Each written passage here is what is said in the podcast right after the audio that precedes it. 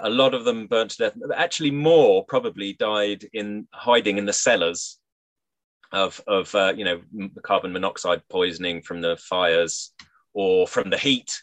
You know they couldn't get out into the into the into the fire, so they, they basically baked in the cellars, or or all the oxygen ran out and they uh, they they suffocated.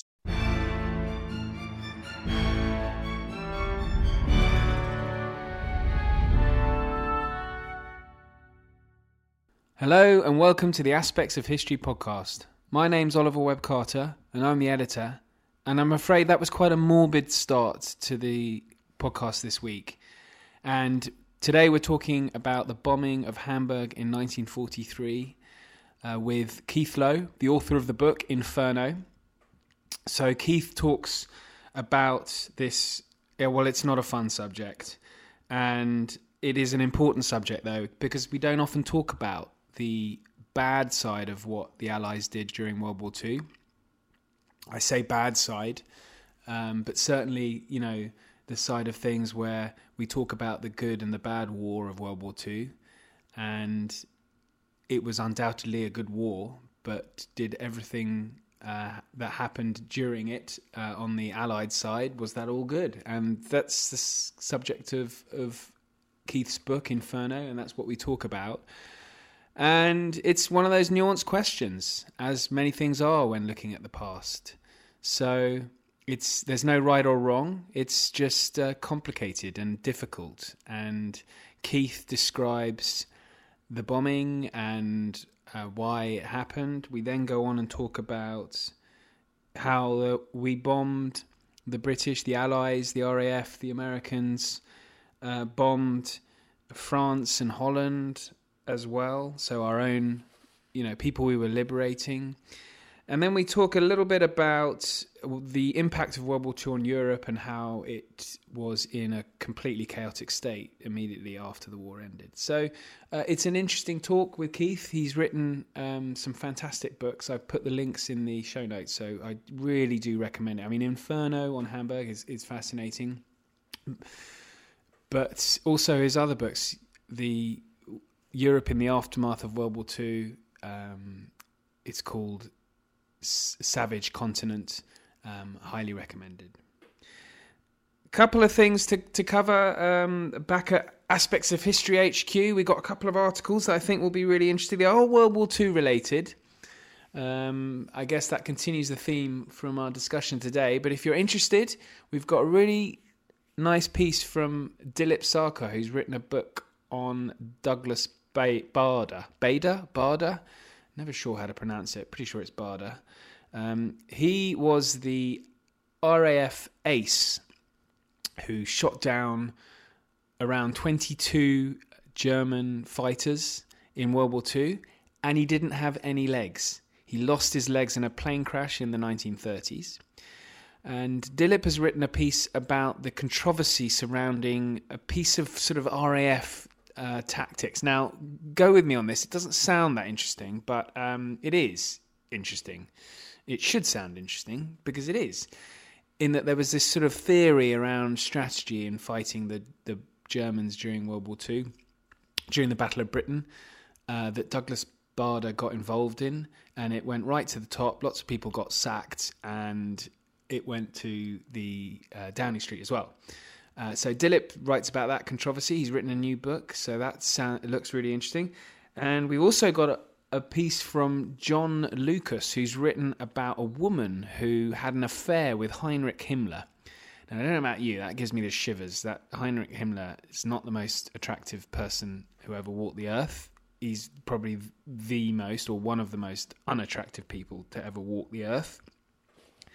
Well, she had an affair with him, and why did she do that? Well, it's a murky story, but it does seem as though there was an honourable uh, motivation behind it, in that she had a son uh, from her first marriage who was Jewish and was trying to protect him. So worth reading about that as well. He's again he's written a, a, a really interesting book about that.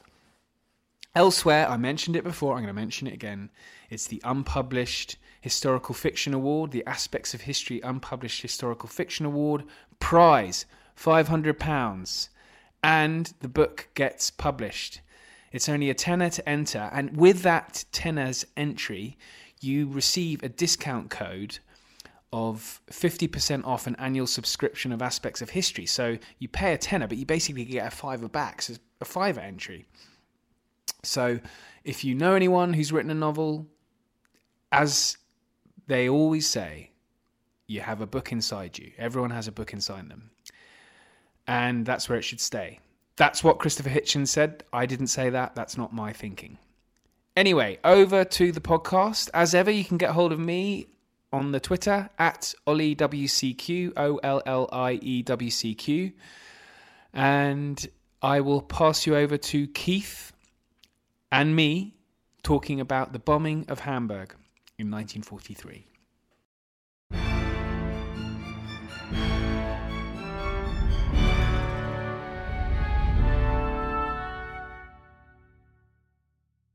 Now, um, this kind of leads us slightly into your uh, next book, which is um, th- there is a monument, I think, to the the victims of the Hamburg bombing. Um, is that that correct in your book?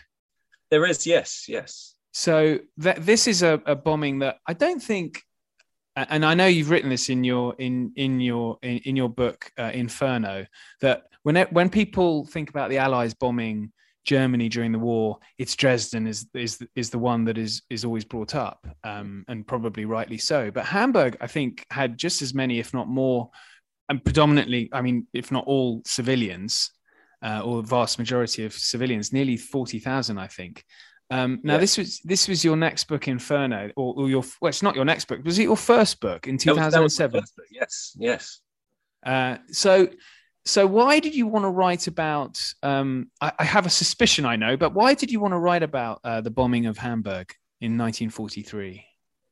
Well, you know, it's um, several reasons. I mean, books about bombing. I think bombing is is our sort of weak point in in yeah. Britain. We, we we we we like to think of ourselves as the heroes of the war, and and we were to a large extent. Us and the Americans and and even the Russians. You know, we're all we, we were liberating Europe. It was a good thing we did. But the way we went about it was not, you know, that's where the sort of problems begin because uh, you know, bombing civilians is is certainly controversial. And you've got to remember actually that we didn't only bomb civilians in in Germany, we also bombed them in France and in in Holland, and they are supposed to be our, they're supposed to be our allies. You know, we're supposed to be liberating them. Is um, it forty thousand French killed? Is that right in Alabama? Yeah, I think it's even more. I think it's about sixty. right. Yeah, between forty and sixty thousand French civilians killed by our bombs. You know, so uh, yeah, huge numbers. They really it are. Is. It is. Um, so so, I think it's important to to put your finger on the weak spots every now and then, and just say, okay, it's very easy to just push this to one side and pretend it's not happening. But actually, let's look at it, you know, full in the face and and see where we come out. Um, and ha- I chose Hamburg specifically because it wasn't Dresden, uh, and I wanted to, people to remember that you know there's there's lots of other th- bombings going on, and as you say, Hamburg was twice as bad as Dresden was. So if you're thinking about body counts and so on, we should be looking in 1943, not in 1945. Um, uh, the other thing that's interesting about um, Hamburg is I, I, think it's very easy to be just to sort of flip the coin over. It's very easy to be sort of apologetic about Dresden because that was the time when, you know, really by the end of the war, we had air supremacy. There was nobody, um, uh, the, the, the German Air Force weren't really fighting back nearly as much. Um, we had all kinds of other tactics we could have been using instead of just blitzing whole cities, and yet we didn't. So, so that's sort of we're kind of right to feel guilty about that. But Hamburg's a bit more difficult because that's at the point of the war where we're not winning. We don't have air supremacy. Actually, the Germans are, are, are, are shooting us out of the sky, left, right, and centre. So, you know, it's, it's much more of a battle so that it becomes much more interesting thinking about the morality of it you know sure we're bombing women and children that's awful um, but on the other hand we, have got no other way of fighting the war, and, and shouldn't we be doing something, but rather than doing nothing? And if this is the only way we can do it, then maybe that's justified. So it's, it's, it's a much more murky story. And It's those murky stories that I enjoy uh, uh, going into. It's much more interesting, I think. Yeah, I can definitely tell uh, throughout your books that it's really interesting. Uh, but the so were there any moral qualms at the time amongst the military leaders or or the politi- political leaders um, for the bombing yeah, of Hamburg? There were a few. Yeah. Uh, um, um, there were one or two um, Labour MPs who who um, argued against it. Uh, religious figures as well. The, the, Bishop George Bell. He was he uh, stood up in the House of Lords and um, argued against it, um, saying that you know it, it, we're making ourselves as bad as them by doing this. Uh, we shouldn't be doing this. Uh, but on the whole, in 1943, there was a most people supported it um, because, as I said, there, there, there seemed to be no other way of waging the war at that point. We we didn't have a foothold in uh, on the mainland of Europe, um, so that was all we could do. So we had to be doing it. And and to the um uh, the the the way the um the the bombing was carried out, um, it was most effective because I think was it all the stars were aligned for the for the uh, RAF when they went in. It was it was predominantly the RAF, wasn't it? But the Americans yeah. weren't bombing by then. Um, yeah, they, well, the Americans bombed during the day, but uh, oh, right. in smaller numbers, trying trying to specifically target very small bits of the port, um, and missed them, unfortunately. Uh, whereas the, the, the British went in at night with much larger force and just dropped bombs on everything. Um, and, and their their predominant idea was not to blow things up; they wanted to set fire to things. So they dropped the incendiary bombs. Is that? Yeah, yeah. So they, the the reason they dropped high explosives was just to blow the, the the windows out and to and to knock the roofs off, in order to let the air get in so that when they dropped the incendiaries afterwards, that it had oxygen to feed the fires. I mean, it was it was all about setting fire to cities. It's quite brutal when you think about it, but uh, it, it's the most effective way of destroying a city is to set fire to it.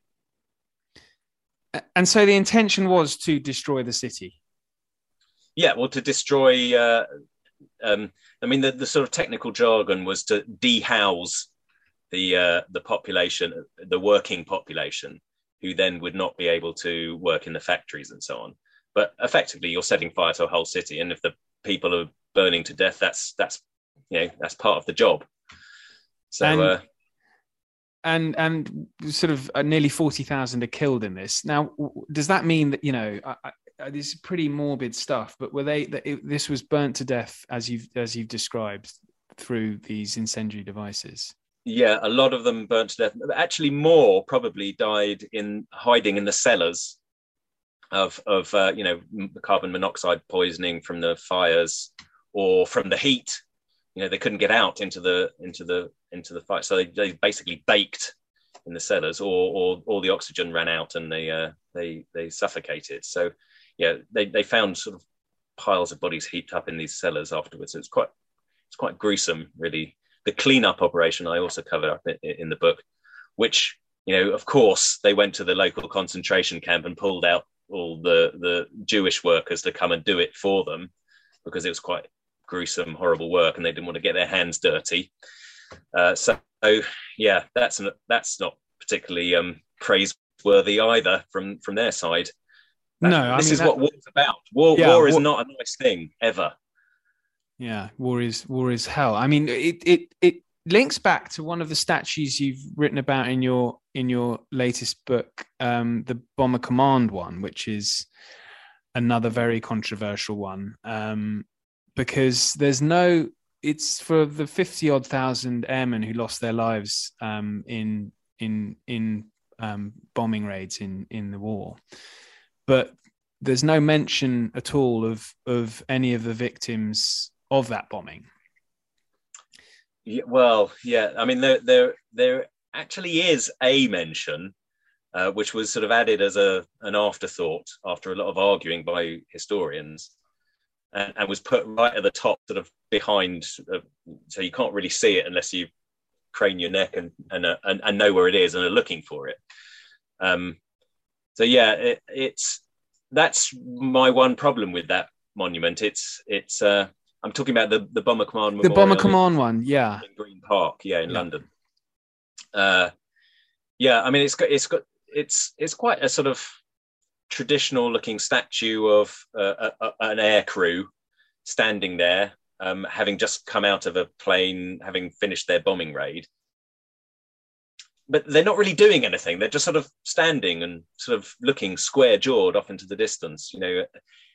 And uh, if you compare that to the the um, memorial to the fighter pilots on the embankment, that's much more full of action. There's people running uh, off to uh, to jump in their planes and defend Britain in the in the, in the Battle of Britain and so on. It's very that's very sort of uh, kinetic uh, feeling. Whereas the Bomber Command one, that nobody's doing anything. They're just sort of standing there looking heroic. And the reason why they're not doing anything is because the actual action of what they're doing is uh, is problematic. So you don't want to show it in a memorial to to to your dead airmen. You you sort of leave it somewhere at the back, at the top, as a sort of footnote. Yeah, it's it's it's a difficult one. That one. Um, well, they all are. I suppose. But um, yeah. in your but I mean, it, it, they could have done it differently. They could have yeah. done it, you know, made it more of a sort of a a, uh, a monument to how horrible war is, and and and say something like, uh, you know, look what we we had to do. We had to do these terrible things because we were at war. This war is awful, and it, it even makes us, the heroes, do things which are problematic. That that would be much more interesting rather than trying to pretend it hadn't happened. Yeah, I mean, there is an argument. There's certainly an argument that that many distinguished historians would make that the bombing campaign was necessary and as horrific as it was, it had to be done. It was total war. So, um, I think even even the most um, you know pro bombing campaign historian would acknowledge the moral moral difficulties with it. It's not an easy answer. Um, mm. Yeah. So one other one other one I wanted to mention, which I've always found a bit. I, I love animals and everything. I'm not an animal hater, but um, there's a monument to the animals who've, who've died in war. And that's yes. really a monument for us because the animals obviously aren't going to appreciate that. Yeah. Uh, well, and, we're a nation of animal lovers, aren't we? So, uh... well, yes, we are. We are. We're speaking as a, a football has just been discovered. Um, yes. yes. uh, we won't go into that. Don't worry, Keith. We won't go into that. I'm not a West Ham supporter, so I, I feel safe. me, me neither. Me neither. Um, but yeah, well, I, I, guess are there any? I, I, just don't know if there are any other countries that would put up a, um, a, a monument. That's it's quite a big monument the one to the yeah, animals. It's, yeah, again, it's on in, Park Lane, in, isn't it? Park. yeah, yeah, by Park Lane. Mm. It's uh, uh, I can think of others. Um, for example, uh, in Japan, in the center of Japan, um, near the Yasukuni Shrine, which I also cover in the book, yeah. they do have they've got a statue to horses and dogs and pigeons. There's a, a pigeon statue because, of course, carrier pigeons were used during various wars. So uh, yeah, th- th- those are commemorated there in in the same way that we commemorate our uh, animals of warfare. It's quite it's a it's a nice thing, I think. It's quite sweet, yeah, I suppose. Yeah, I'm unconvinced. I've got to say, Keith. well, it's it's just good to remember that you know um, we have used animals to do our dirty work quite a lot. They don't have a choice. we we're making them do it, and it's it's good to just acknowledge that. That's all. Yes, you're right. You're right. You're right.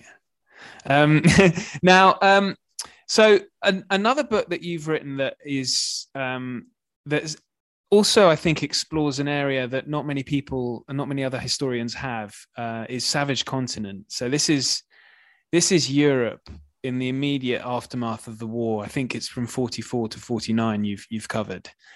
And for most people, their knowledge of of Europe after the war was, you know, Marshall Plan plan comes in, loads of American dollars, happy days, um, everything everything gets better. But that's not the reality, is it? No, no, unfortunately. I mean, this is another example where, where you know I, I like to. You, you have this thing called the Second World War, and then you have this other thing called the Cold War, uh, and the, but there's a bit in between that very rarely gets talked about, where everything's in chaos and nobody knows what's going on, and, and there's all kinds of revenge taking place, and and that's the it's the in between bits I, I like to go for. Those are the interesting. That's where the stories happen. That's where um, you know you're you're you're changing from one vision of the world into a, a, different vision of the world. That's where it's all happening in that in between bit. So uh, yes, um, the Europe in between sort of 44 and 49 was in a state of chaos. I mean, you can imagine whole cities have been destroyed. There's nowhere for people to live. That 35 million people at least have been killed during the war. So everybody's grieving, everybody's sort of traumatized, and there's a whole uh, communities of people who are out for revenge. They w- they want someone to pay for this, and they're incensed by what's happened, what's been done to them. So um, that's really interesting. What do they do? Who, who do they who do they target? What do they who do they take their anger out on? And how do they survive? You know, there's the, all the institutions that they had known have been destroyed, and the new ones haven't quite been set up yet. So what do they do in the meantime? These are the interesting questions i think no no governments no law no legal system no uh, police forces. Yeah. it, it, really as you say it's, it's chaos isn't it? I mean i, I was reading um, uh, you cover the greek civil war i think in in in in that book and there is a i think there's a stage where there are british soldiers fighting on one side of the greek civil war against anti-German um, Greek fighters. Obviously, it was a the civil war involved uh, communists on one side and and um, uh, the you know it was right versus left. But you know, it's just this bizarre situation, the Greek civil war, which Churchill, I think, was it was he very keen on. Obviously, he wanted Greece to be no way would it would it ever go communist and yeah. that's why he put yeah, troops in. Absolutely. I mean, he was a big supporter of the the um, bringing back. He wanted to bring back kings everywhere. Um, so, so he, the, the whole idea of communists taking over was, was, abhorrent to him, and he actually he, he sat down with Stalin um, before the Greek Civil War and made a sort of secret deal with him that uh, you know Greece would be in the British sphere of influence, and places like Poland and and um, Eastern Europe would be in the firmly in the Soviet sphere of influence, and and we wouldn't interfere with them if they, didn't interfere with us. And to be fair, um, Stalin kept to his side of the agreement. You know, he could quite easily have um, sent in uh, partisans from neighbouring uh, Albania and, and Yugoslavia and, and so on, and, and sent people down in to, to join the Greek partisans and try and overthrow the the um, well, I, I, I shudder to, to I sort of hesitate to uh, call them Democrats because a lot of the people the communists were fighting against were, were sort of quite fascistic. yeah, it wasn't good versus evil. No, all, no, no, exactly. I mean, it's the, the, the, the, during before even before the Greek Civil War, what, during the war itself, that all the partisans were the partisans were having a, a, sort of fight between themselves, where the the um, communists were trying to take over from the nationalist partisans, but then you you got the uh, the Greek collaborators with with Germany and, and Italy, who are kind of in control. Um, and then the British turn up, and they don't really want to allow the communists to take over, so they they prop up the the fascist collaborators, which is sort of problematic, really. Um, you know, what what are we fighting for if we're not allowing these people to be properly dealt with after the war? Having said that, of course, the communists were pretty uh, pretty brutal themselves. I mean, they were they weren't um, shrinking violets by, by any stretch of the imagination. They were quite happy to massacre whole populations themselves. So, so yeah, I, I yeah, it, it's it's it's a story that um, that is is is definitely should be. Um, I, I will obviously put a link to this book in there because uh, uh, it's a story that is is is so interesting and not and not as well known as it should be. Um, and then, so I wanted to. We're getting towards the end of of our discussion, Keith, and I wanted to talk a bit about fear and freedom, which ah. um, which was which is which is how I guess it sort of sums up your your kind of um main view of how the war has affected us all globally as well. Yeah, yeah. Um, now, uh, it's not something that um, I, have I've thought about for for continents such as uh, Latin and South America, South America, how how the war affected them beyond you know knowledge of of the odd Nazi ending up in Argentina. What's how how did the war affect um, Africa and, and and South America, continents that you we wouldn't necessarily think were directly uh, affected by the war? Yeah, well, as as you say, I, I I did want to stress the fact that it you know it wasn't just a European war and an Asian war. It was it was a world war. You know, the whole world was was involved. Um, so I mean, there were there were Brazilians fighting in Italy, for example. So uh, you know, th- there were people who were di- directly involved in the fighting who came from other places. Um, but the the greatest effects of the war in uh, Latin America were kind of sort of social and political, really, and economic. You know, before the Second World War, they the, most of the trade that went on between Latin America uh, w- was with with Europe. It had very strong um, trading ties, but of course those were broken by the Battle of the Atlantic. You, you couldn't send goods across very easily, so um, the the patterns of trade changed, and they started doing much more north south trade with the United States. And then any um, ships that went over to Europe were American ships. So America began to sort of control all the shipping. And so everything, instead of going directly from, from Latin America to, to, to Europe, was going up via the States. So they become much more reliant on the United States um, than they had been.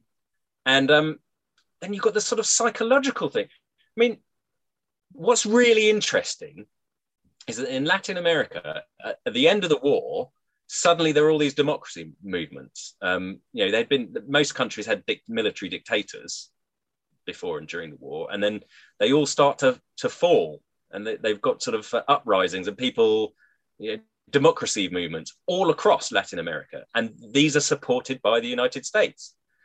Um, because they're, they're, they're full of the sort of ideals of the war, you know, fight against the fascists, create democracy, let's do that.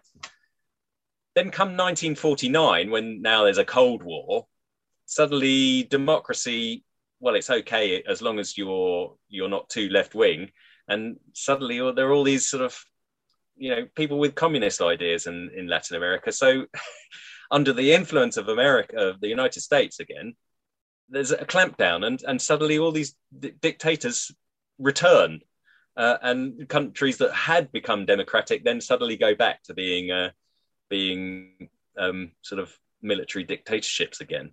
So it's, it's a really interesting time, and this is the this is the effect that the war has on the whole region in a sort of psychological way that that springs up all these democracy movements, and then as the Cold War kicks in, snuffs them out again. Yeah, that's the thing. I mean, the polls um, think that the or, some polls say the war um, didn't end until what 1989 the fall of the yeah. wall. I mean, it's it's it, it could be quite a compelling argument, really, when you consider, you know, uh, you've got USSR versus USA as a result of, of the war. You know, you've got Vietnam and everything. You, you can completely see how the war really has affected everyone. And yeah, yeah. I mean, North Korea and South Korea that wouldn't they wouldn't have been like that if if uh, hadn't been the Second World War. The, the, the Russians invaded from the north and uh, the Americans invaded from the south, and that's why we have a North and a South Korea. I mean, that's just a, the, the sort of obvious example, but the, there are examples like that across the world. It's it's it it hits every single country, even places you wouldn't expect. But there's an argument that. Um... I, I, but I think this is more specific to our country and our glorifying of, of probably events during the war in that you know we are a little bit obsessed about world war ii we you know everything things are churchillian. Um, we want the blitz spirit. Um, everyone talks about the dam busters. That side of things does get mentioned a lot but I guess it speaks to a wider truth that World War II really was the most impactful event of, you know, um, globally. Well, I mean, it, what it did to the global economy is is it, I mean, it completely changed everything. It completely changed all the patterns of trade. It changed um, uh, who got what. It changed, um, uh, you know, the British Empire collapsed. I mean, it, arguably, it was it was already going to be uh, going to be changing um, before even before the Second World War. But the Second World War did it. I mean, we couldn't afford an empire after that, and the same goes for France. Same goes uh, the, the, the Dutch East Indies, which I also cover in the Fear and the Freedom. Now Indonesia. I mean, that was became independent as a direct consequence of World War II. Before that, it was always a Dutch colony. Um, even um, parts of Africa, as you mentioned in your earlier question, um, parts of Africa that were never directly involved in the war, you know, there were people from those countries in places like Ghana, for example, or Nigeria, who fought in the British Army in places like Burma and picked up skills, uh, which they then came back and thought, well, you know, maybe we can use these.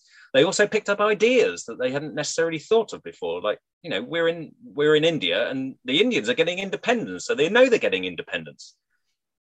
Why don't we do the same thing?